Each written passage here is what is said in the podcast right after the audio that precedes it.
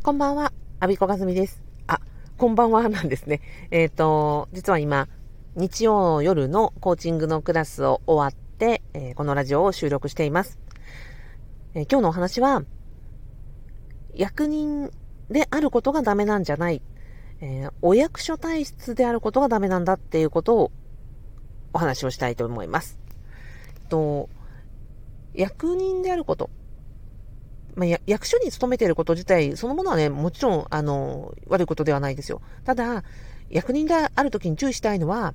自分の人生の方が、仕事ではなくて自分の人生の方が、こう、うん、事なかれ主義だったり、うん、行動を起こさなかったり、リスクを取りす、リスクを避けるがあまり行動できなかったり、えー、チャレンジができないということを、の方が危険ですよっていう話をしたいと思います。で、役所って、うん、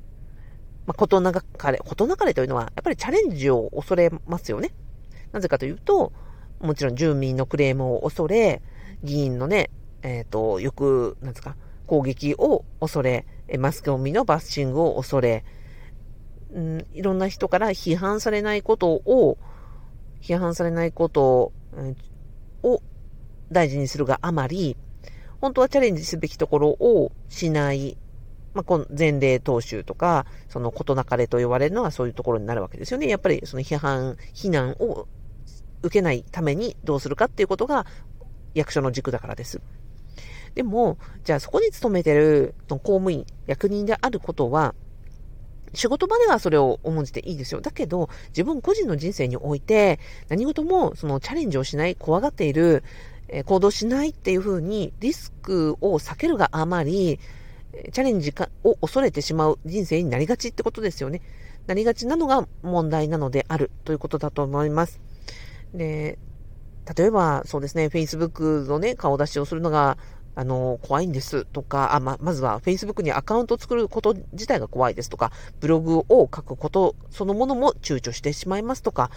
うん、転職サイトに登録しても大丈夫なんでしょうかとか、いうご相談って結構あるんですね。でもそれって、いや、死ぬ確率何パーセントですかって話ですよ。登録、ね、転職サイトに登録して命まで取られますか？取られないじゃないですか。Facebook にね、あの、アカウント作って死ぬわけじゃないじゃないですか。じゃあ、そのリスクってどこまでなんだって考えたときに、うん、できる、その危険度がないものは、積極的にやっていかないと人生、こう、開けていかないし、むしろ保守的になればなるほど、周りが進んでる分、相対的に遅れていくっていうことだと思うんですよね。なので、えー、役になることが問題なのではなく、その役所の体質を個人のこう考えまで、個人の生き方まで影響を受けちゃいかんよっていうことを私は思います。でね、今日さっきコーチング講座で、私の担当してる今のこの日曜日のあのクラスは、公務員の方が多いんですよ。あ、まあ、てか100%公務員と、えー、元公務員の講師と講師サポートという、あの、すごいクラスなんですけど、で、ここでね、あの、今日行われたことっていうのは、みんな役所に勤めつつも、でも、え個人の生き方はすごいアグレッシブで、えチャレンジングで、すごく爽やかだったんですね。とってもいいなって思って、あの今日はこの話をしています。まあ、もちろん、あの、個人情報はね、なしなので、詳細省きますけれども、ここで行われたことは、今日の講座ではね、こうこうこういうことに、うん、チャレンジしませんかって、あの、言ってくれた、あの、講師サポートがね、言ってくれて、そしたら、やりますって言って、あの、新しいチャレンジを、まあ、それもちょっと勇気いるようなチャレンジをするって、あの、決断された方が、あの、お二人もいらっしゃったんですね。で、それをみんなで応援しようっていうことになったんですよ。だから、